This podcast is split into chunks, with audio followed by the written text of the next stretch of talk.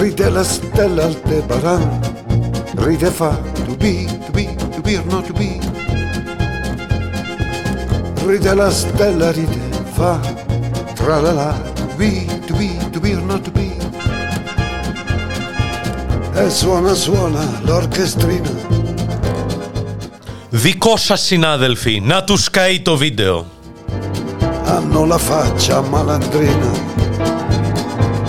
ma sono stanchi di suonare, suonare. Μια εκπομπή καταλλαγή με τον Σωτήρη Μητραλέξη. È già da un'ora che lo fa. Esasperante il suo languore, aiuto, orchestrina del mio cuore. Ride la stella Aldebaran, ride fa to be, to be, to be or not to be. Καλώς ήρθες, αγαπητοί μου φίλοι Ακροάτρια, στην παρούσα εκπομπή του να σας καεί, να τους καεί το βίντεο, δικό σας συνάδελφοι εν προκειμένου. Διότι αυτό ήταν ένα από τα ζητήματα τα οποία μάγεψαν την ε, σοσιαλμιδική κοινή γνώμη την τελευταία εβδομάδα. Καθότι ο καθένας μπόρεσε να προβεί σε μία, να, να, να ξυπνήσει τον ποιητή και την ποιήτρια μέσα του χωρίς να αναφέρει τον καταληκτικό στίχο. Εμείς βέβαια αυτά τα πράγματα τα καταδικάζουμε διότι δεν ανήκουν στον πολιτικό πολιτισμό. Τα καταδικάζει και η Νέα Δημοκρατία παρά το γεγονός ότι εξελέγει η Νέα Δημοκρατία με hashtag που κυκλοφορούσε από τις διάφορες υπόγειες «Έρχεται πίτσα», το θυμίζω, «Έρχεται πίτσα». Όλοι λοιπόν βγάλανε την στιχουργική τους, στιχοπλεκτική τους και ποιητική τους Ρώμη την τελευταία εβδομάδα, δείχνοντας το πόσο αγαπούν το πρόσωπο του Πρωθυπουργού. Θα σημειώσουμε εδώ βέβαια ότι η επικέντρωση στο πρόσωπο του Πρωθυπουργού δεν είναι τόσο κάτι για το οποίο, στο οποίο, κάτι για το οποίο την ευθύνη φέρουν οι επικριτές, αλλά ο ίδιος. Όταν ξεκίνησε την περίφημη εποπία του επάνω μας τον ε, Ιούλιο του 2019 με το επιτελικό κράτος, δηλαδή το να είναι ουσιαστικά γραμματής του Υπουργή και όλες οι αποφάσεις να απορρέουν από το Μαξίμου, μετά να βγαίνει και να λέει σε κάθε ένα από τα μύρια χίλια διαγγέλματά του «Εγώ» η ε, εμβολιαστική τέτοια που οργάνωσα κλπ. Ε, μετά μην απορρίσω όταν η κριτική πλέον επικεντρώνεται και στο όνομα του Πρωθυπουργού με το μοιραίο επώνυμο. Με το μοιραίο επώνυμο. Αν και πρέπει να πούμε ότι ο συνθέτης ε, Δημήτρης Μητσοτάκης, που από όσο γνωρίζω δεν έχει κάποια συγγένεια, εκνευρίστηκε λίγο με το hashtag και είπε εντάξει επαρκεί το Μητσοτάκη κλπ. Αλλά για αυτά τα ζητήματα έχει τοποθετηθεί ο ποιητής και οικαστικός Διονύσιος Καλλιντέρης, ο οποίος για άλλη μια φορά έχει την τιμητική του στην εκπομπή «Να τους καεί το βίντεο» ο οποίος έχει γράψει περί της αθυροστόμου στιχουργίας. Ένα μελέτημα πολύ σημαντικό κατά τη γνώμη μου. Θα μου επιτρέψετε να το μοιραστώ μαζί σας, φίλοι ακροάτρια. Σου μιλώ στον πληθυντικό πλέον. Μην φανταστείς ότι υποθέτω ότι είστε περισσότερες από μία. Ε, βέβαια υπάρχουν και κάποιες έτσι κάπως ασίδωτες, αθυρόστομες στιγμές σε αυτό το κείμενο. Ελπίζω να με συγχωρέσει η φίλη ακροάτρια. Δεν είναι δικές μου, είναι του Διονυσίου Καλλιντέρη κλπ. κλπ. Περί της αθυροστόμους στιχουργίας λοιπόν. Με υπότιτλο «Με τις πορδές της επικοινωνίας δεν βάφονται τα αυγά της πολιτικής». Και ξεκινά ο ποιητής και οικαστικός Διονύσιος Καλλιντέρης. Ο Μακαρίτης Παναγιώτης Κονδύλης έλεγε ότι οι φιλοσοφικές διαμάχες δεν είναι ειλικρινείς παρά μόνο όταν ξεπέφτουν στο επίπεδο των προσωπικών ύβρεων. Έτσι πλέον οι πολιτικές θα προσθέταμε. Ενδεικτικά, οι αρχαίοι Ρωμαίοι είχαν αναγάγει σε ρητορικό και ποιητικό είδος την βιτουπεράτιο, λούζοντας τους αντιπάλους τους με κατηγορίες για δειλία, πλεονεξία, εκθήλυνση, μέθη, διαστροφή και τυραννικές διαθέσεις. Ωστόσο, δεν μπορούμε παρά να αποδοκιμάσουμε την πρόσφατη διάδοση του συνθήματος Μητσοτάκη κλπ. κλπ. Σύνθημα που δεν μπορούμε να αναφέρουμε, καθότι είναι ενάντια στον πολιτικό πολιτισμό των κοινοβουλευτικών κομμάτων. Όχι μόνο για να μην ε, μας κακοχαρακτηρίσει και κακοχαρακτηρίσει το επίπεδό μας ο Νικόλας Σεβαστάκης, αλλά γιατί πραγματικά αποτελεί υποχώρηση από την άποψη του πολιτικού κριτηρίου και της ιστορικής μνήμης. Δεν καθιέρωσε για το τίποτα ο λαός μας τα Ιουλιανά, το Μητσοτάκι κάθαρμα, ώστε να ψαχνόμαστε κοντά 60 χρόνια μετά με αμφίβολη αισθητική καινοτομίες. Πόσο μάλλον όταν το ελόγω σύνθημα ενσωματώνεται σε στοιχουργήματα σαν αυτά που κατέκλυσαν από προχθές το διαδίκτυο, όπου η μετρική, η μετρική, η χρήση της μετρικής, ομοιάζει πλέον με πολυτραυματία και οι χασμοδίες παραπέμπουν στα καταπηρεό Σεραφείμ δαιμονικά κοάσματα. Στον καιρό του, ο Μιχαήλ Μιτσάκης υποστήριζε ότι για τους ιάμβους του ο Παλαμάς θα έπρεπε να διωχθεί ως ιαμβιαστής. Όσο για τους αναπέστους, πρόσθετε, κανείς που δεν τους άκουσε δεν θα πει ξαναπέστους. Χρειάζεται, όταν καταπιάνεται κανείς με τέτοια εγχειρήματα, όπως η πολιτική ποίηση προκειμένου, να έχει μια οξυμένη αίσθηση των δυνατοτήτων που προσφέρει η ελληνική γλώσσα. Η πλαστικότητα της οποίας συνεπήρε και αλλοδαπούς, όπως λόγου χάρη την Φρυδερίκη, τη Βασίλισσα Φρυδερίκη, που αποκαλούσε τον παπάγο σκατάρχη. Χρειάζεται επίσης να επιτρέπει εκείνα τα πετάγματα της φαντασίας που οδήγησαν τον λαό των γηπέδων σε καριοτακική ευρηματικότητας ομοιοκαταληξίες του τύπου Γαμιέται για μια πάστα η μάνα του κυράστα. Προφανώς, προφανές την χάνει το ότι είμαι κόρη Ναβάρχου και απαιτώ να μου μιλάτε στον πληθυντικό αποτελεί την τελευταία λέξη του διαφωτισμού παροιμήν. Όμως στην άλλη άκρη του Ατλαντικού, το νεότερο trend είναι οι πολιτικοί να βομολογούν δημοσίως. Ενώ ο καημένος ο λαός, προσθέτω εγώ, αντί για να βομολογεί δημοσίως, το κάνει εμέσως, λέγοντας Let's go Brandon. Και επιστρέφουμε στον Διονύσιο Καλλιντέρη. Και σε αυτό ο Μπέρνι Σάντερς άνοιξε το δρόμο, αλλά πλέον μέχρι και η Καμάλα Ιχάρη επιτρέπει στον εαυτό της τη χρήση της λέξης shit. Παλαιότερα χρειαζόταν η τεξανική χοντροκοπιά ενός Λίντον Τζόνσον για να τολμήσεις να πεις σε πρωθυπουργό σύμμαχου κράτους σαν τον Γεώργιο Παπανδρέου, γαμώ τη χώρα σας και γαμώ το σύνταγμά σας. Ή για να υποδεχθεί τον Ισραηλινό πρέσβη με τη φράση Βρε καλό τον Αμπά Εμπάν. Να δεις, μόλις προχθές έξινε τα αρχίδια μου στο γραφείο και σκεφτόμουν το Ισραήλ. Ίσως να είναι και η γνωστή Αμερικανοπληξία που οδήγησε τον Σαρκοζή στη Σύνοδο των Κανών να ορμήσει, να μουντάρει τον Παπανδρέου εγγονό, φωνάζοντας You are a fucking psycho. Πάντως και στη γείτονα Ιταλία η ευπρέπεια έχει μεγάλη ζήτηση εσχάτως. Αφού μέχρι και στο νέο καταστατικό του κινήματος Πέντε Αστέρων συνιστάται η κούρα ντελαπαρόλε και θεωρούνται ισοδύναμες με βιαιοπραγία, η εσπρεσιόνι βερμπάλι αγκρεσίβε. Και να σκεφτεί κανείς ότι το κίνημα ξεπίδησε ακριβώς από τις Βαφανκούλο Ντέι του Πέπε Γκρίλο. Και συνεχίζει ο μέγας το τονίζω ποιητής και οικαστικό Διονύσιος Καλλιντέρη. Η εξειδανίκευση και η σεμνοτυφία μας εμποδίζει να συνειδητοποιήσουμε πόσο αθυρόστομοι ήταν οι αρχαίοι μόν πρόγονοι. Έτσι, στη διαδικασία του οστρακισμού, οι πολίτες δεν περιορίζονταν στο να γράψουν το όνομα του ανεπιθύμητου πολιτικού, αλλά το διάνθιζαν συχνά με επιπεράτους χαρακτηρισμούς. Αν τα γράφαμε σήμερα στο ψηφοδέλτιο, θα ήταν άκυρα. Σώζονται λόγου χάριν όστρακα με επιγραφές τύπου Μεγακλής Μιχό ή Θεμιστοκλής Νεοκλέου Καταπήγων, όπερ ολότελα συκοφαντικό, διότι από καμία μαρτυρία δεν προκύπτει ότι ο θριαμβευτής της Σαλαμίνας τον εκολάτσιζε. Ή Κίμων Μιλτιάδου Ελπινίκιν Λαβών Ήτο.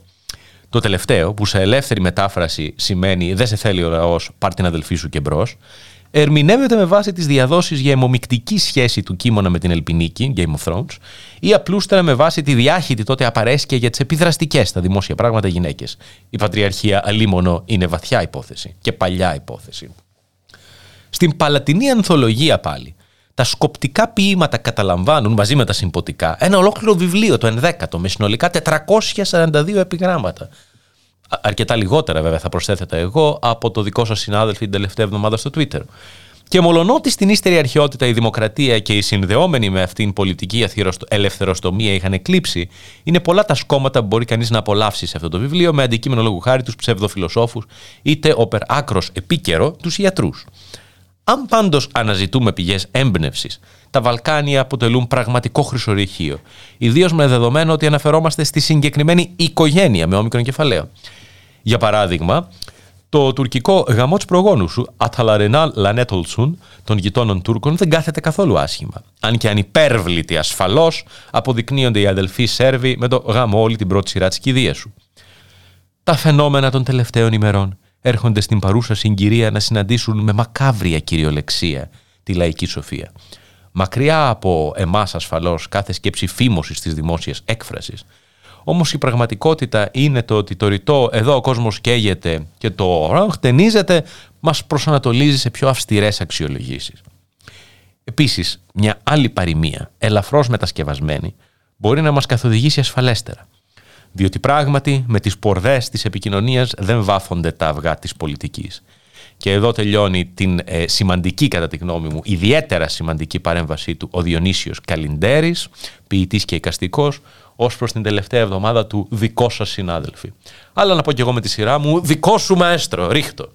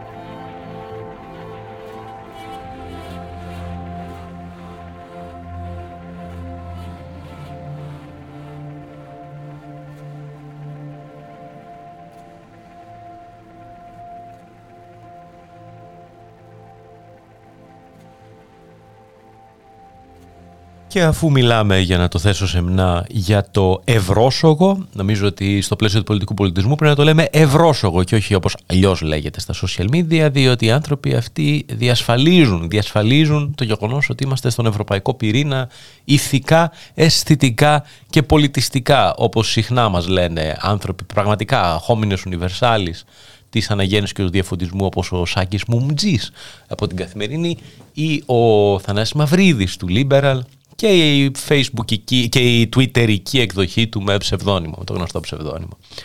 Αλλά αφού μιλάμε λοιπόν για το ευρώσογο, επιτρέψτε μου να θίξω ελαφρώς έτσι, άλλα δύο ζητήματα. Επιτρέψτε μου να σας διαβάσω ένα ακόμα κείμενο ποίησης.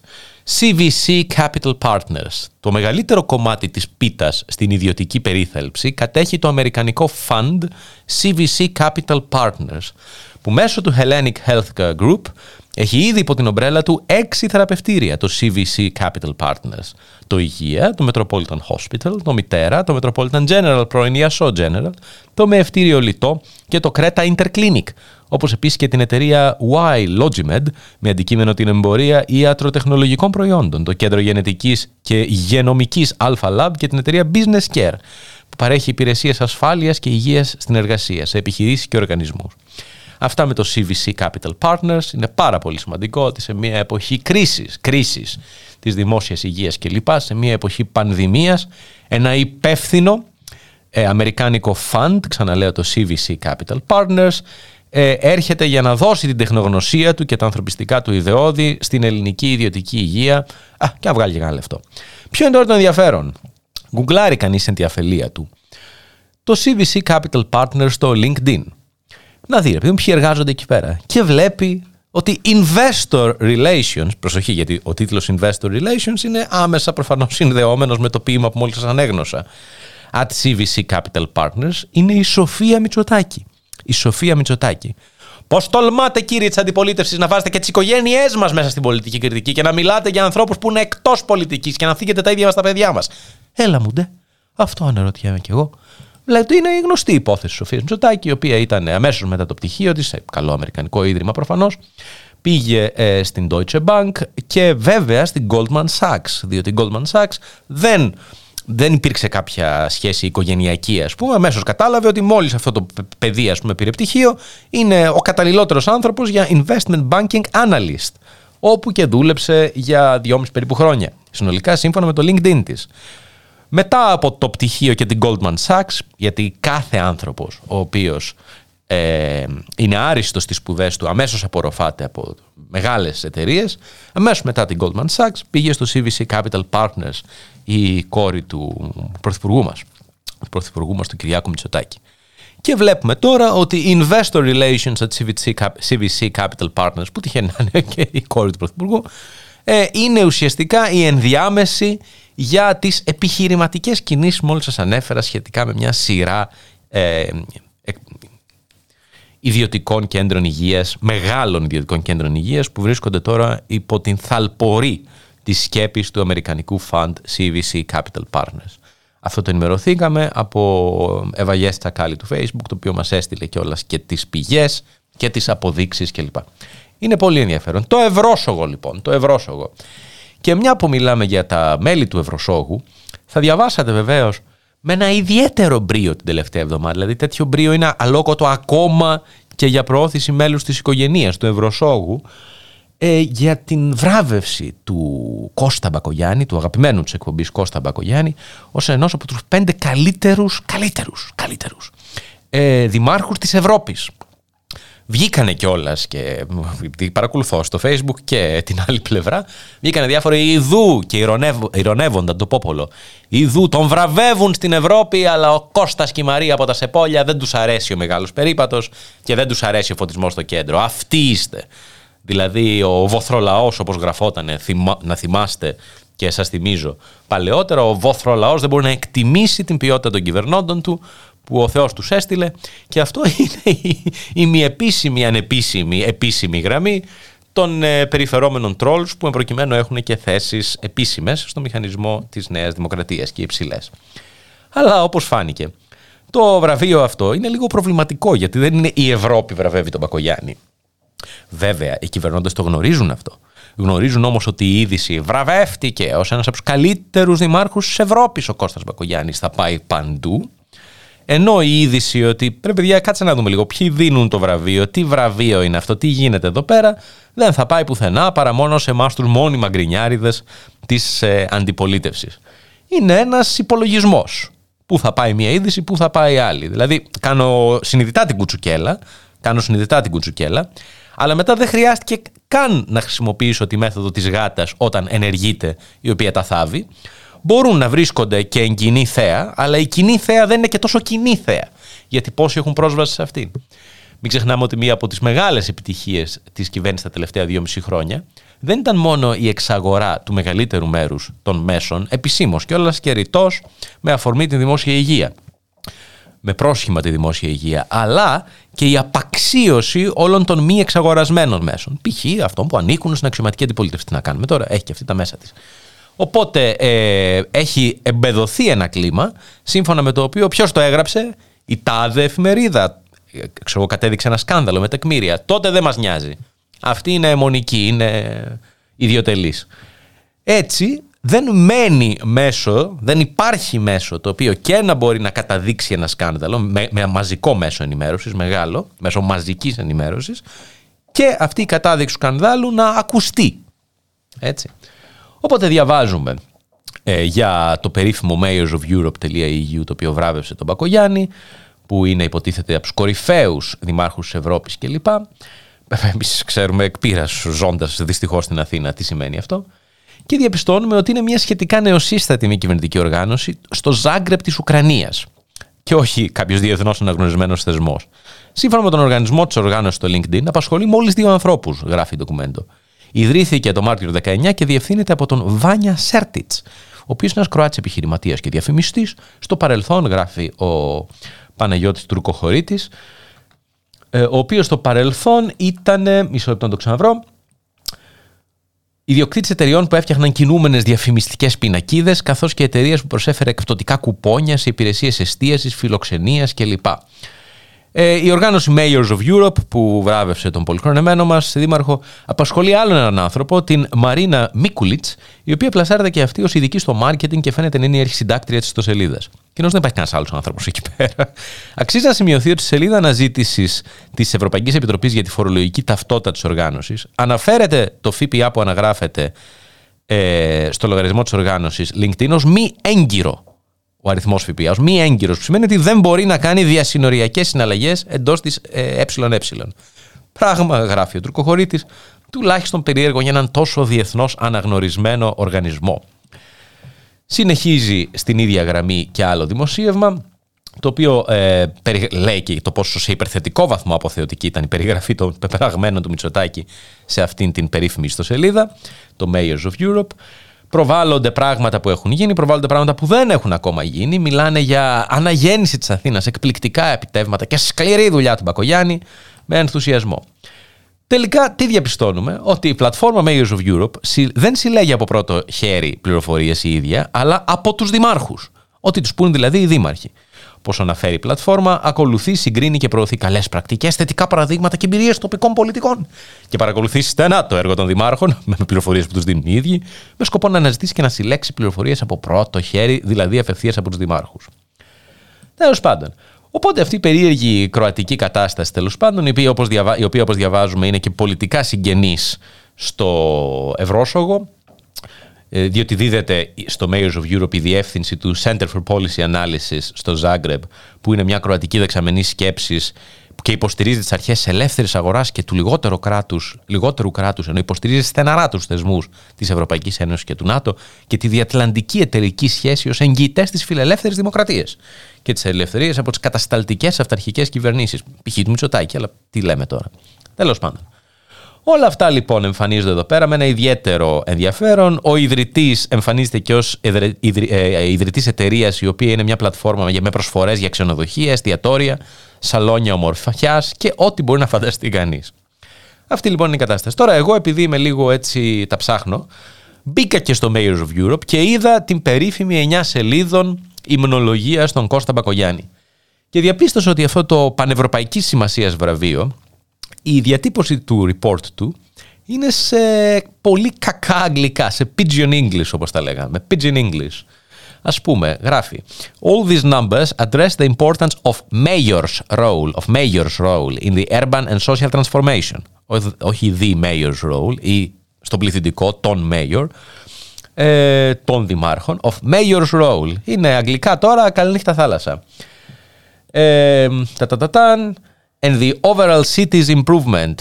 Αυτό είναι κακή σύνταξη, έτσι, άμα θες να πεις the overall improvement of cities κλπ. ή the city's overall improvement. Δεν υπάρχουν overall cities κλπ. κλπ. Εννιά σελίδες τέτοια που γράφει το πόσο ε, καλός είναι ο Μπακογιάννης. Έχει πλάκα το πόσο ε, φλούτο γράφει. Ας πούμε γράφει fighting τάδε in so many other ways που δεν διευκρινίζονται ποιες είναι οι so many other ways απλώς είναι μια, ενθουσιαστη... Ε, μια ενθουσιώδης ας πούμε διατύπωση μια ενθουσιώδης exclamation, διακήρυξη ε, Εν τω μεταξύ έχει πλάκα γιατί λέει ότι ε, κάνει τα πεζοδρόμια friendlier to citizens κλπ. κλπ.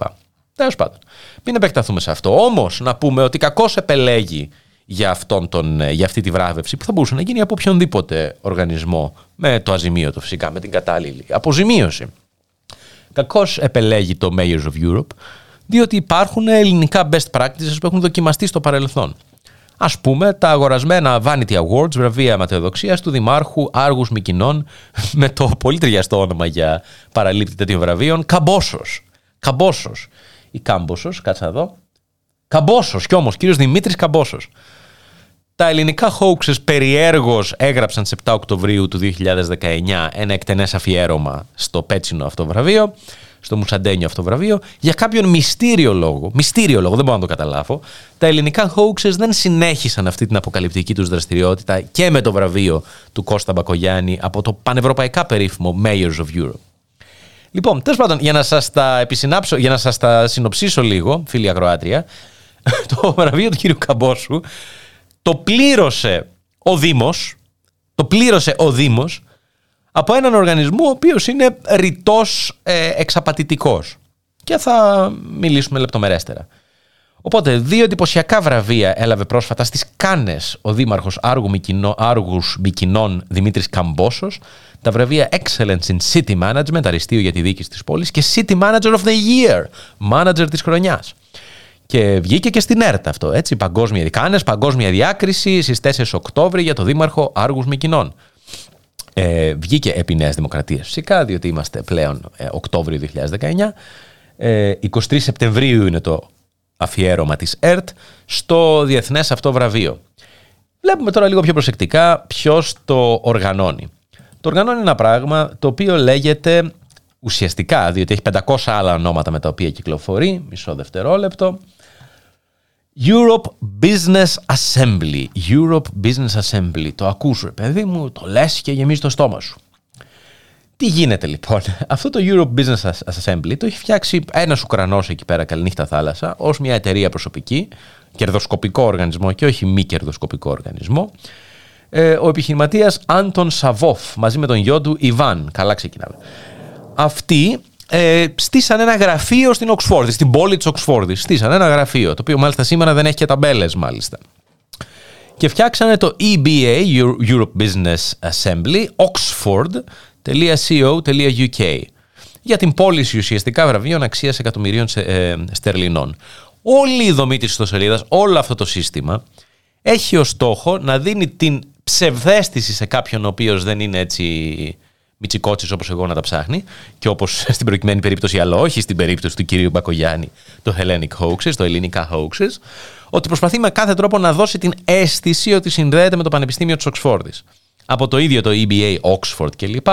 μέχρι την πάλε χρήση φωτογραφίων των κολεγίων της Οξφόρδης στο διαφημιστικό του υλικό κλπ.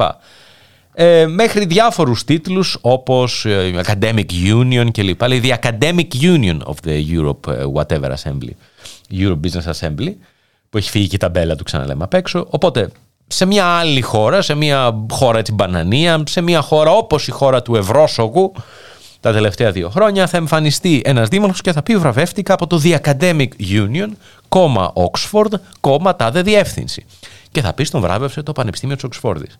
Ή έχει και ένα, ξέρω leaders που είναι για πολιτικούς έτσι που δεν μπορούν να μιλήσουν για ακαδημαϊκές δάφνες όπως ο κύριος Καμπόσος παράγει διάφορα ε, τέτοια κείμενα και ένα από αυτά βέβαια είναι και η λίστα των τιμών. Τιμούλα που λέμε και λέει Price List of European Business Assemblies Awards που φυσικά είναι τα έξοδά μας για να βγούμε. International Socrates Prize 9.700 ευρώ.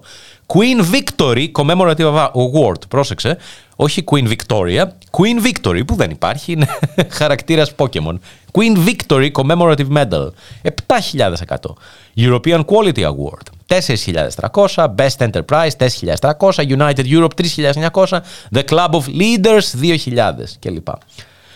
Τέλο πάντων, Λοιπόν, η πλάκα βέβαια είναι ότι όπως έχει αναρτηθεί στη διάβγεια με την απόφαση υπαριθμών 213 κάθετος 2019, ε, για να πάει ο κ. Καμπόσος, ενεκρίθη από τον Δήμο Άργους Μικοινών η δαπάνη 3.950 ευρώ.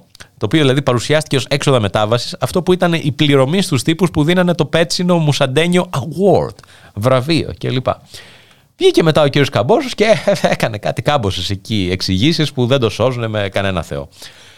Αυτά τα θυμηθήκαμε για να θυμούνται οι παλιοί και να μαθαίνουν οι νεότεροι επαφορμή της βραβεύσεως του Κώστα Μπακογιάννη, ε, διαπρεπούς μέλους του Ευρώσογου, ως ενός από τους καλύτερους και πιο καινοτόμους και πιο φερέλπιδες και πιο ελπιδοφόρους και πιο αγαθούς τέλος πάντων αγαθοπρεπείς και λοιπά δημάρχους της Ευρώπης από τον πάρα πολύ σημαντικό οργανισμό δύο ανθρώπων ε, το Mayors of Europe με τα πολύ ενδιαφέροντα αγγλικά στο ενιασέλιδο report για τα επιτεύγματα μελλοντικά, υποθετικά και υποτίθεται παρελθοντικά του Δημάρχου Μπακογιάννη. Ελπίζω να περνάτε καλά και αυτό να βγαίνει στον κόσμο σε μια κυβέρνηση πραγματικά όλοι μας τη νιώθουμε σαν μια οικογένεια. Σαν μια οικογένεια. Και αυτό είναι το πιο σημαντικό.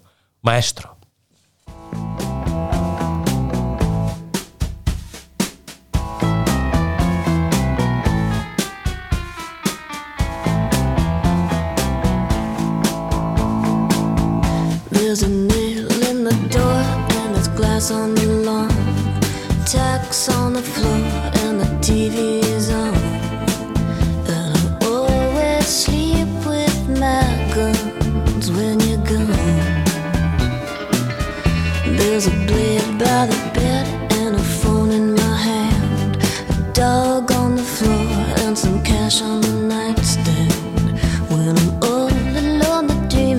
звезда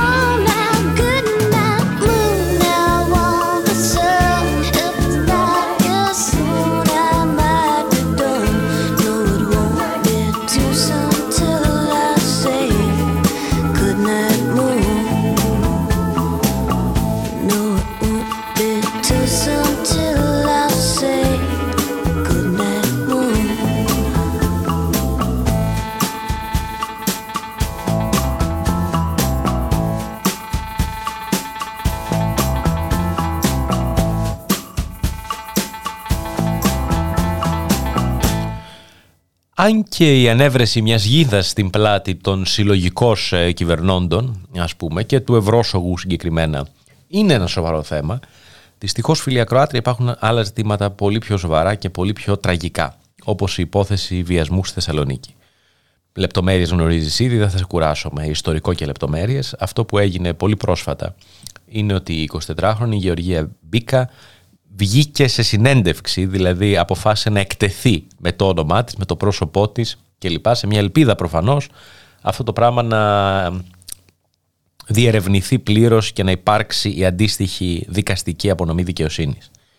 Διότι δυστυχώς τα πράγματα εκεί φαίνεται πως έχουν διάφορες ουρές. Η ίδια η 24χρονη είπε στην συνέντευξή της για ένα κύκλωμα, ότι έχει πληροφορίες πως υφίσταται ένα κύκλωμα που κάνει αυτό το πράγμα. Θυμίζω ότι βρέθηκαν ουσίες στο αίμα της, προφανώς δεν τις πήρε η ίδια, δεν τις πήρε κατά επιλογή, πέραν του αλκοόλ, ναρκωτικές ουσίες. Ε, οπότε και μετά, χωρίς να έχει συνείδηση, βιάστηκε από τρεις, οι οποίοι τρεις, από ό,τι φαίνεται, είναι και γόνοι, εξέχοντες γόνοι της οικονομικής ολιγαρχίας της χώρας.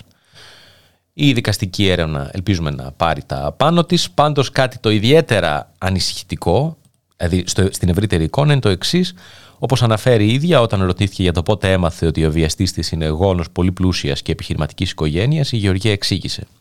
Μου το είπαν στο αστυνομικό τμήμα ότι να ξέρεις απλά αυτός, ε, ο οποίος έχει παραδεχθεί, ε, ότι αυτός ο οποίος έχει παραδεχθεί την πράξη λέει ότι η πράξη του ήταν συνενετική και είναι από οικογένεια επώνυμη.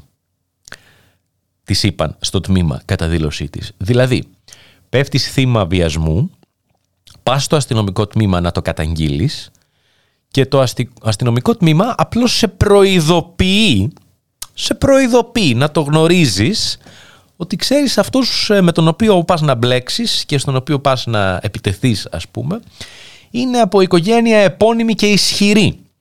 Ουσιαστικά η αστυνομία είναι σαν να λέει εμέσως είσαι σίγουρη πως θες να κάνεις κάτι τέτοιο; Δεν αντιλαμβάνεσαι πως εδώ δεν υπάρχουν μόνο γεγονότα, νόμοι κλπ. Αλλά υπάρχουν και άλλες ισορροπίες ισχύως, διότι πα να μπλέξεις με κάποιον ισχυρό. Και ακόμα πιο εμέσως είναι σαν να λέει η ελληνική αστυνομία στο θύμα του βιασμού είσαι σίγουρη ότι θες να το κυνηγήσεις και όχι να το ξεχάσεις αφού οι βιαστές σου από ό,τι φαίνεται είναι ισχυροί.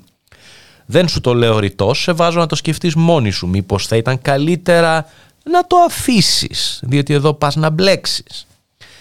Νομίζω πως αυτή είναι μια καταγγελία εξίσου σημαντική με το ίδιο το γεγονός, που από ό,τι φαίνεται δεν είναι ένα μεμονωμένο γεγονός, γι' αυτό θα μάθουμε περισσότερα. Δεν έχουμε το προορατικό χάρισμα να μιλήσουμε εμείς για το τι ισχύει και το τι δεν ισχύει. Αυτό που βλέπουμε όμως είναι ότι έχει αρχίσει να ανοίγει το κουτί της Πανδώρας. Και επειδή έχουμε διάφορα προηγούμενα, ακόμα και ανθρώπους που μπήκαν στη φυλακή, όχι αυτούς τώρα που ανεβρέθησαν φωτογραφημένοι με τη Λίνα Μενδώνη, αλλά αυτούς που είχαν ανεβρεθεί προηγουμένως φωτογραφημένοι με τη Λίνα Μενδώνη, οι οποίοι μπήκαν μεν στη φυλακή αφού πλέον είχε τερανταχτεί η χώρα από το σκάνδαλο, αλλά δεν ξέρουμε ακόμα εν τέλει πόσο ελαφρά θα την γλιτώσουν. Εδώ να σημειώσουμε ότι οι μόνες φωτογραφίες της Λίνας Μενδώνη που δεν ε, είναι μαζί με βιαστές ή με ε, παιδεραστές κλπ. Από ό,τι φαίνεται είναι οι φωτογραφίες που φωτογραφίζεται μόνη της, χωρίς άλλους ανθρώπους γύρω της έχει πολύ μεγάλο ενδιαφέρον και όχι μόνο για την εντελώς τραγική συγκεκριμένη περίπτωση ε, το να δούμε εν τέλει πόσο θα εξηχνιαστεί αυτή η υπόθεση, πόσες άκρες θα βγάλει και ποια θα είναι η νομική δικαστική τιμωρία των ενόχων και το πώς είναι η ένοχη, πόσο βαθιά θα πάει το ψάξιμο, πόσο βαθιά είναι η rabbit hole εδώ πέρα. Εν τω μεταξύ Πρέπει να πούμε ότι κανένα θύμα βιασμού δεν πρέπει να νιώθει υποχρεωμένο να βγει στη δημοσιά με το όνομα και το πρόσωπό του, με το ονοματεπώνυμο και το πρόσωπό του. Όμως δεν μπορούμε να αναγνωρί... παρά να αναγνωρίσουμε ότι είναι πραγματικά τεράστιας γενναιότητας η πράξη του εδώ θύματος της ε, Γεωργίας Μπίκα. Να γνωρίζοντας ότι για όλη της τη ζωή θα την ακολουθεί αυτή η ιστορία πλέον με το όνομα και το επώνυμό της, αντί για να κρυφτεί σε μια ανωνυμία με τη μισή Θεσσαλονίκη βέβαια, γιατί για Θεσσαλονίκη μιλάμε, να γνωρίζει ε, περί ποιου προσώπου πρόκειται, να βγει θαραλέα να τα πει στην κάμερα. Διάφοροι σχολίασαν το πρόβλημα του ποιος ήταν ο άλλος στην κάμερα, ποιος ήταν ο συνεντευξιάζων και όχι συνεντευξιαζόμενοι, αλλά θεωρώ πως είναι αδιανόητο να τίθεται καν ως θέμα κάτι τέτοιο σε αυτή τη συνένεση, σε αυτή την συνθήκη, σε αυτή την συνάφεια. Και πρέπει να διαρατηθούμε κιόλας, δεδομένης της προειδοποίησης των φίλων αστυνόμων στο θύμα του βιασμού, πρόσεξε ποιους πας θα μπλέξεις, πρέπει να διαρωτηθούμε και πόσοι άλλοι, ποιοι άλλοι από το μηντιακό σύστημα της Ελλάδος θα ήταν έτοιμοι να φιλοξενήσουν μια τέτοια εντελώς ας πούμε ανοιχτή συνέντευξη και να μην σκεφτούμε μόνο αν μας αρέσει ή δεν μας αρέσει ο συνέντευξιάζων και τι φυράματος είναι αυτός. Εν τω μεταξύ, επειδή η ένδειξη είναι πως μιλάμε για ευάλωτες γυναίκες, όχι απλώς για οποιονδήποτε, τις οποίες παίρνουν, ναρκώνουν και μετά βιάζουν, θα μπορούσε κανείς να αναρωτηθεί τι γίνεται στην περίπτωση που κάποιος δεν ακολουθήσει την οδό της Γεωργίας Μπίκα, να το τρέξει μέχρι το τέλος και μάλιστα να εκτεθεί κιόλας για αυτό το κυνήγι. Μήπως θα μπορούσε να γίνει ε, μια εισαγωγή του θύματος σε πλήρως broken, σπασμένη κατάσταση μετά το περιστατικό ενός θύματος που δεν θα ανταπαντούσε, που δεν θα κυνηγούσε, που θα ένιωθε παντελώς ανίσχυρο μπροστά στην δύναμη των ισχυρών βιαστών του. Μήπως θα μπορούσε να γίνει και μια εισαγωγή σε ένα κύκλο μαστροπίας όπως ουσιαστικά καταγγέλθηκε από το θύμα συλλέγοντας εκείνο τις πληροφορίες του. Η μεγάλη τραγωδία πάντως σε κάθε περίπτωση είναι ότι εδώ έχουμε να κάνουμε με το κατεξοχήν ε, ευάλωτο πρόσωπο, στο πρόσωπο της βιαστήσας, του θύματος, του γενναίου θύματος το οποίο βγήκε να καταγγείλει επωνύμως και δημοσίως. Αυτός ο άνθρωπος ε, είχε μια σχέση 5,5 ετών με έναν άνθρωπο ο οποίος Πέθανε από ανίατη ασθένεια, σχεδόν ταυτόχρονα πέθανε η μητέρα της από καρδιακό, όπως λέει η ίδια στη συνέντευξη, και σχεδόν ταυτόχρονα πέθανε ο πατέρας της από τροχαίο. Έχασε κάθε άνθρωπο όταν έλαβε αυτή την πρόσκληση, η εναλλακτική στο να πει ναι σε μια πρόσκληση που προφανώς δεν ήξερε όπως δηλώνει που θα ακολουθούσε, είναι ότι θα, ήταν μόνη της στο σπίτι στους τέσσερις τείχους, όταν η φίλη της με την οποία είχε προσέλθει στο χώρο της είπε: Να σου πω, μήπως να πάμε να φύγουμε, γιατί εδώ έχει λίγο περίεργους ανθρώπους. Είναι λέω, μια κατάσταση. Περίεργους με την έννοια, όπως λέει η ίδια, πολύ κυριλέ κατά την ε, ίδια λέξη της. Και της απάντησε η Γεωργία: Εσύ να πας στην οικογένειά σου για αλλαγή χρόνου. Εγώ πού να πάω, να πάω στο σπίτι μου με τους τέσσερις τείχους, θα κάτσω εδώ. Χωρίς βέβαια να υπάρχουν τότε ενδείξεις για το τι θα ακολουθούσε. Δηλαδή, εδώ έχουμε να κάνουμε με την κατεξοχήν περίπτωση ευαλωτότητας, κάτι το οποίο καθιστά το έγκλημα ακόμα πιο φρικαλαίο και ακόμα πιο θαραλέα την μετέπειτα ε, πρωτοβουλία του θύματος της Γεωργίας Μπίκα. Έχει κάποιο νόημα να πούμε ότι ελπίζουμε ότι δικαστικά θα φτάσει μέχρι το τέλος αυτή η ιστορία; Τουλάχιστον μπορούμε να ελπίζουμε ότι λόγω μιας ευαισθησίας που έχει η κοινή γνώμη σε τέτοια θέματα παρά τις ασύλληπτες εντελώς απάνθρωπες καφρίλες που ελέγχθησαν στα social media από κάποιους αλλά για όποιο θέμα και να βρεις πάντοτε θα βρεις ανθρώπους που θα επιβεβαιώσουν την απανθρωπία τους με τον πλέον εμφατικό τρόπο. Αυτό συμβαίνει στα μαζικά φαινόμενα εν γέννη. Εδώ όμως το ζήτημα από ό,τι φαίνεται έχει να κάνει με επιχειρηματικούς κύκλους, με οικονομική ολιγαρχία αλλά και με κύκλωμα μαστροπίας. Την τελευταία φορά που υπήρξε κάποια ανοίξη ότι κάτι ανάλογο μπορούσε να υπάρχει σε περιπτώσεις άλλων φωτογραφιστέντων ομού με την Υπουργό Λίνα Μενδώνη δεν έφτασε μέχρι σε εκεί οποιαδήποτε περαιτέρω συζήτηση και σταμάτησε στο πρόσωπο του νυν ε, προφυλακιστέντος αν δεν απατώμε. Αυτά. Δεν έχει νόημα να προχωρήσουμε, να, δεν να πούμε κάτι παραπάνω για αυτήν την φοβερή ιστορία, πέρα από την ελπίδα μας να φτάσει μέχρι το τέλος και την ελπίδα μας ότι η ισχύς αυτή τη στιγμή δεν θα κατησχίσει της δικαιοσύνης. Βέβαια, οι κυβερνήτε μας είναι απασχολημένοι με άλλες υποθέσεις. Πολύ διαφορετικές υποθέσεις. Δεν μιλώ τώρα μόνο για τους ε, συγγενείς εξαίματο του Πρωθυπουργού μας, τα κατεξοχήν μέλη του Ευρώσογου, αλλά και για όσους προσπαθούν να τους μοιάσουν. Επί παραδείγματι, υπάρχει ο περίφημος Υπουργός Αναπτύξεως Προσφοράς και Ζητήσεως, κ. Άδωνης Γεωργιάδης, ο οποίος ε, ελήψη αναπτύξεως και προσφοράς και ζητήσεως πρέπει να ρίξει την μπάλα στην εξέδρα και να πουλήσει ιδεολογικό σανό. Έτσι λοιπόν έγραψε εχθές 18 Ιανουαρίου στο Twitter, δεν μπορώ να μιμηθώ τη φωνή του και δεν θα το ήθελα φίλοι ακροάτρια, οπότε θα το πω με τη δική μου. Σήμερα πιστεύω ότι έκανα την πιο ιδεολογική μου ομιλία από την πρώτη μέρα που έγινα βουλευτής. Έδωσα απαντήσεις και για το ΚΕΛΠΝΟ και για τα PCR και για όλα, αλλά ειδικά για την υπεροχή, στο Twitter γράφει υπέροχη, τι κάνουμε τώρα, του καπιταλισμού επί του κομμουνισμού. Δεν ξέρω αν το έχεις καταλάβει, φίλη Ακροάτρια, αλλά η μεγάλη ιδεολογική συζήτηση αυτή τη στιγμή που γίνεται στη χώρα, δηλαδή η χώρα είναι κατακαιρματισμένη σε δύο στρατόπεδα. Από τη μία είναι υπέρμαχη του καπιταλισμού και από την άλλη είναι υπέρμαχη του κομμουνισμού. Και πρέπει να νικήσει ο καπιταλισμός. Δεν, δεν ξέρω αν το γνώριζες, αλλά ο Υπουργός Αναπτύξεως, Ελήψη Αναπτύξεως, με προσφοράς και ζητήσεως, έλλειψη προσφοράς και ζητήσεως, κ. Άδωνης Γεωργιάδης, μας το διαβεβαίωσε. Και έχει ίσως νόημα να αναφερθούμε εν συντομία στην ε, συγκινητική ιστορία του, όπως την είπα από το βήμα της Βουλής. Στην πιο ιδεολογική του αναφορά μέχρι τότε, από, τώρα, από τότε που εξελέγει βουλευτής με β' κεφαλαίο. Στα ντέξο Άδωνης Γεωργιάδης. Θα σας πω πως αποφάσισα να γίνω καπιταλιστής. Οι γονείς μου είχαν την τύχη να έχουν ιδιαίτερη σχέση με τη Ρουμανία, γιατί είχαν φροντιστήριο. Το 1985 κάποιοι φίλοι τους από το Κομμουνιστικό Κόμμα της Ρουμανίας ήλθαν να μείνουν στο σπίτι μας. Πήγαμε με τη μητέρα μου να ψωνίσουμε από το Βασιλόπουλο στη Νέα Ερυθρέα υπήρχε μπαίνοντας μια πυραμίδα με προϊόντα. Εμείς προχωρήσαμε, αλλά η κυρία από τη Ρουμανία, από το Κομμουνιστικό Κόμμα της Ρουμανίας, είχε μείνει και τα κοίταζε.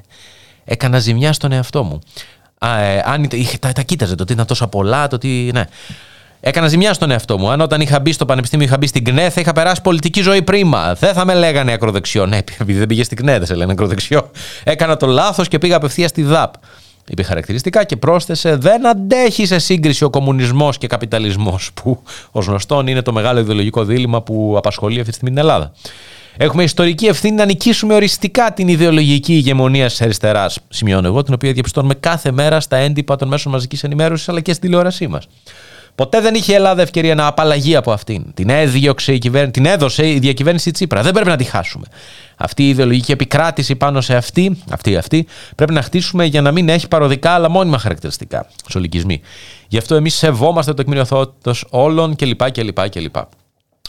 Ε, εντάξει, πέραν το ότι υπάρχει μια τρικυμία εν κρανίο, αυτό που έχει κατά τη γνώμη μου ιδιαίτερο ενδιαφέρον, ή τέλος πάντων ένα κάποιο ενδιαφέρον, να το θέσω έτσι, ε, είναι ότι παρουσιάζει ο κατεξοχήν ας πούμε ιδεολόγος της δεξιάς σήμερα, αυτός που λέει ναι ρε είμαστε δεξιοί και λοιπά και ότι υποτίθεται πως έχει να προσδώσει ένα ιδεολογικό περιεχόμενο σε μια παράταξη που δεν το έχει και λοιπά ότι η πιο πολιτική του ομιλία συνίσταται στο ότι αποφάσισε να ταχθεί μια για πάντα με τον καπιταλισμό όπως λέει ο ίδιος και μια για πάντα στη μάχη ενάντια στον κομμουνισμό όταν είδε μια κυρία από ένα καθεστώς του υπαρκτού να σοκάρεται δήθεν, κατά δήλωση του Αδόνιτο, έτσι δεν τα έχουμε δει, από το ότι υπήρχαν πολλά προϊόντα στο σούπερ μάρκετ. Τα οποία βέβαια όλα αυτά τα προϊόντα μπορείς να τα αγοράσεις αν έχεις το αντίτιμο. Δεν μπορεί να τα αγοράσεις γενικά, δεν είναι ότι βρίσκονται εκεί και δίνονται στο λαό. Οπότε η κυρία από τη Ρουμανία που δεν είχε τόσο πολλά προϊόντα καθότι ήταν καθεστώς του υπαρκτού είχε σοκαριστεί, είχε χάσει τα ύπατά της, είχε πάθει ε, τραμπάκουλο. Όταν είδε αυτό το πράγμα, τη διαφορά ανάμεσα στον υπάρχουν πολλά προϊόντα από πολλές μάρκες, πολλά εμπορικά προϊόντα, τα οποία εμείς στον καπιταλισμό έχουμε, άλλο αν έχουμε όλοι να τα αγοράσουμε, αλλά οι άλλοι δεν τα έχουν, δεν τα έχουν. Εκεί κατάλαβε πως πρέπει να δώσει τη ζωή του στην υπεράσπιση του καπιταλισμού. Καταλαβαίνεις φίλη ακροάτρια, σε επίπεδο ανθρώπινης ποιότητα, γιατί, επί, ποιότητας, σε επίπεδο ανθρώπινης ποιότητας, γιατί φτηνιάρικες καταστάσεις μιλάμε, γιατί φτηνιάρικες ανθρώπινες περιπτώσεις μιλάμε. Ο άνθρωπος αυτός, ο μέγας ιδεολόγος της δεξιάς, μας λέει πως όταν είδε πολλά προϊόντα και όταν κατάλαβε πως δεν έχουν όλοι πολλά προϊόντα να πολλούνται, όχι να αγοράζονται από όλους, γιατί υπάρχει και ένα αντίτιμο, τότε δόθηκε σε μια ιδεολογική μάχη την οποία θα διατηρήσει μέχρι το τέλος της ζωής του. Ο άνθρωπος μας το παίζει και πάρα πολύ δεξιός και πάρα πολύ πατριώτης και πάρα πολύ εθνικιστής. Αλλά λέει, δεν θα με λέγανε ακροδεξιό αν πήγαινα στην ΚΝΕ και όχι στη ΔΑΠ. Ο άνθρωπος, ο οποίος πριν από λίγους μήνες γιόρταζε τα 200 χρόνια από το ελευθερία ή θάνατος. Φυσικά ο ίδιος άνθρωπος είναι ένας από τους κατεξοχεί ε, μεταπολιτές της ε, εξάρτησης της Ελλάδας, οικονομικής και παντοειδούς. Ο άνθρωπος ο οποίος μας πουλάει η ελευθερία ή θάνατος και οι Έλληνες και οι μεγάλες αξίες και η διαχρονία του ελληνισμού και η αρχαία Ελλάδα κλπ. είναι ο άνθρωπος ο οποίος μας ανακοίνωσε ότι παιδιά, εγώ αποφάσισα να δοθώ ιδεολογικά σε έναν αγώνα μέχρι το τέλος της ζωής μου επειδή είδα πολλά προϊόντα στο σούπερ μάρκετ. Αιωνία η μνήμη. Μαέστρο, δώσε μια ανακούφιση.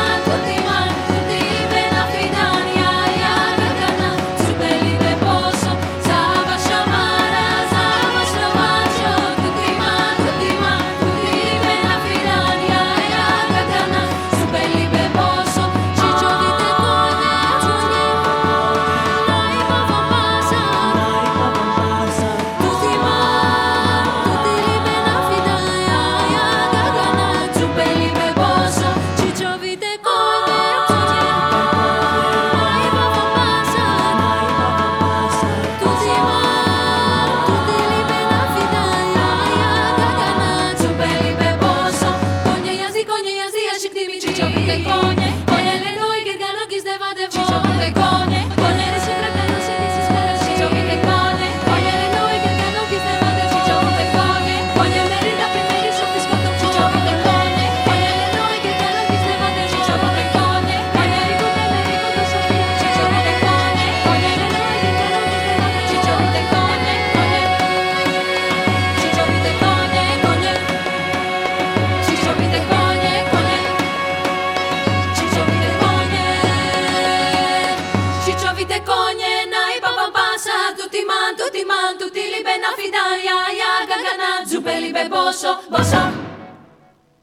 Και θα κλείσουμε αυτή την εκπομπή με ένα απόσπασμα από ένα σημαντικό κατά τη γνώμη μας κείμενο, φίλια Κροάτρια, από την πολιτική απόφαση της 14ης Συνεδρίας Κεντρικής Επιτροπής του ΜΕΡΑ25, αφού είμαστε και στο ράδιο Μέρα.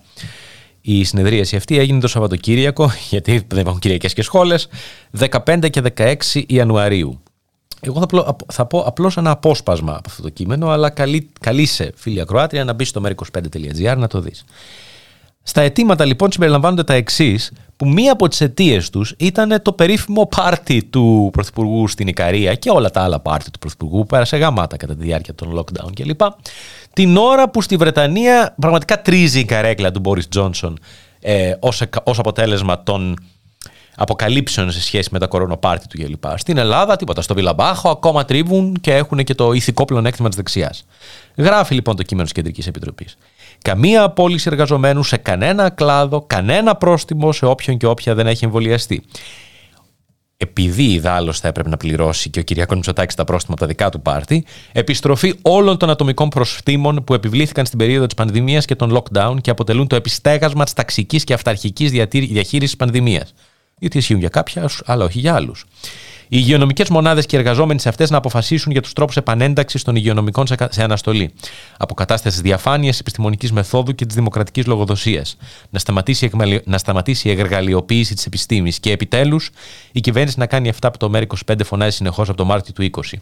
Ένα δίκτυο μαζικό δωρεάν τεστ για όλους. Ένα δίκτυο που θα βοηθήσει όχι μόνο στον έλεγχο της πανδημίας, όχι μόνο στον εμβολιασμό, αλλά και στην τόσο σημαντική πρωτοβάθμια φροντίδα υγείας. Να ενισχύσει πραγματικά το ΕΣΥ με προσλήψεις μόνιμου προσωπικού, ακριβώς δηλαδή αυτό που η κυρία Γκάγκα είπε, δεν το θέλουμε, δεν θέλουμε να μας μείνουν μετά, επαρκή εξοπλισμό και κατάλληλες υποδομές.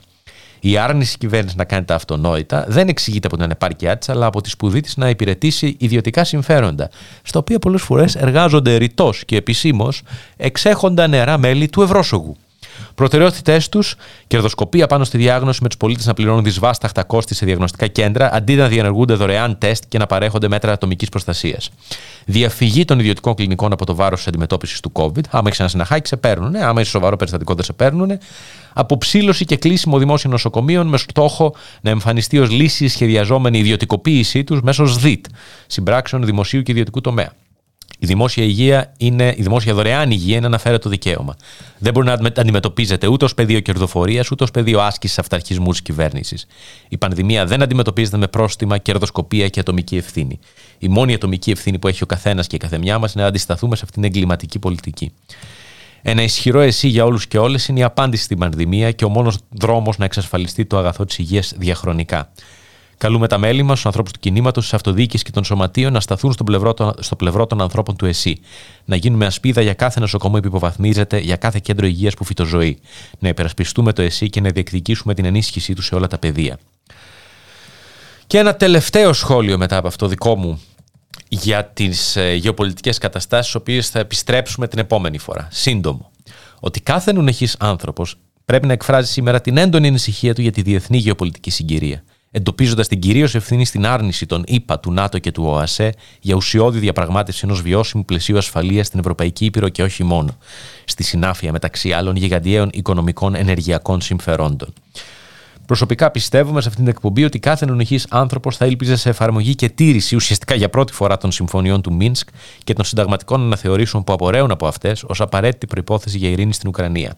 Και ότι κάθε νονοχή άνθρωπος αναγνωρίζει στο ενδεχόμενο επιδίωξης περαιτέρω επέκτασης του ΝΑΤΟ μια εξέλιξη που εκφεύγει ρητός του διακηρυγμένου αμυντικού χαρακτήρα της περίφημης συμμαχία. Οι στόχοι μας για αποκατάσταση δημοκρατίας και της κοινωνικής δικαιοσύνης, λέμε εδώ στην εκπομπή, στην Ευρώπη για ανατροπή τη καλπάζουσα ανισότητας και φρενάρισμα της περιβαλλοντικής καταστροφής, για την αναζήτηση μιας ευτοπικής μετακαπιταλιστικής εναλλακτικής, συγγνώμη, ευτοπικής μετακαπιταλιστικής εναλλακτικής στην τωρινή πολυεπίπεδη κρίση, ασφαλώς και δεν υπηρετούνται μέσα από νεοψυχροπολεμικά σενάρια που διαιρούν τους λαούς της Υπήρου μας, δαιμονοποιούν ολόκληρους πληθυσμούς, διαιωνίζουν την εξάρτηση από τις ΗΠΑ, τροφοδοτούν την εξοπλιστική φούσκα και κυρίως ενέχουν τον κίνδυνο θερμών πολεμικών αναμετρήσεων, ακόμη και γενικευμένων. Οι δυνάμεις που θέλουν να αποκαλούνται προοδευτικές δεν μπορούν κατά κανέναν τρόπο να γίνουν τμήμα αυτής της νεοψυχροπολεμική συνθήκης αλλά περισσότερα για τα false flags τριγύρω λούθε που ανακοινώνει και η Ρωσία και η Αμερικανο-Νατοική πλευρά, η Αμερικανο-Νατοική πλευρά, φίλοι αναγνώστες, φίλοι ακροάτρια, δεν ξέρω τι έχω πάθει σήμερα, έχω κάνει τα σαρδάμ του ελέους. Θα πούμε την επόμενη Τετάρτη. Μέχρι τότε να τους καεί το βίντεο.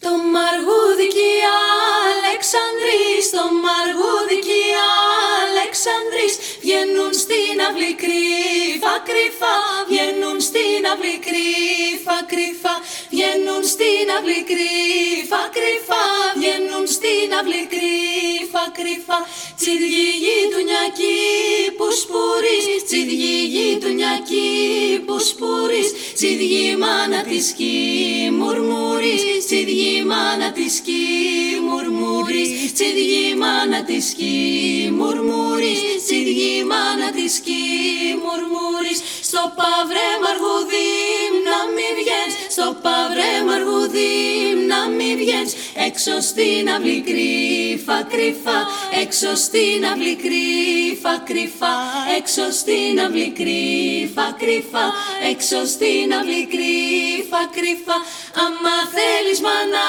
ντύρε με, άμα θέλεις μάνα ντύρε με, πάλι εγώ θα βγαίνω στην αυλή για να βλέπω τον Αλεξανδρή.